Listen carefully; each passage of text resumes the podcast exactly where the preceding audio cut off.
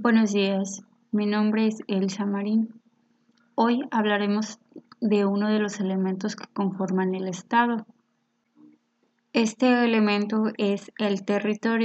El territorio es un elemento muy importante para el Estado, ya que sin el Estado no puede cumplir todas sus funciones, por lo cual el Estado no puede conservar su existencia si carece de territorio.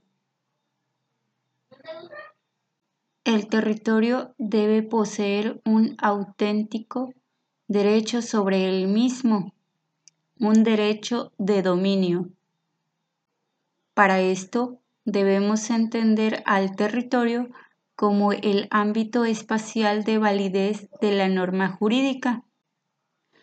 Basándonos desde otro punto de vista, podemos decir que el territorio es el escenario en el que el Estado debe aplicar todo su poder. Para la conformación de un territorio se toma en cuenta el espacio tridimensional, incluyendo el espacio situado arriba y abajo del plano terrestre. La conformación del territorio mexicano se describe de la siguiente manera en el artículo 42.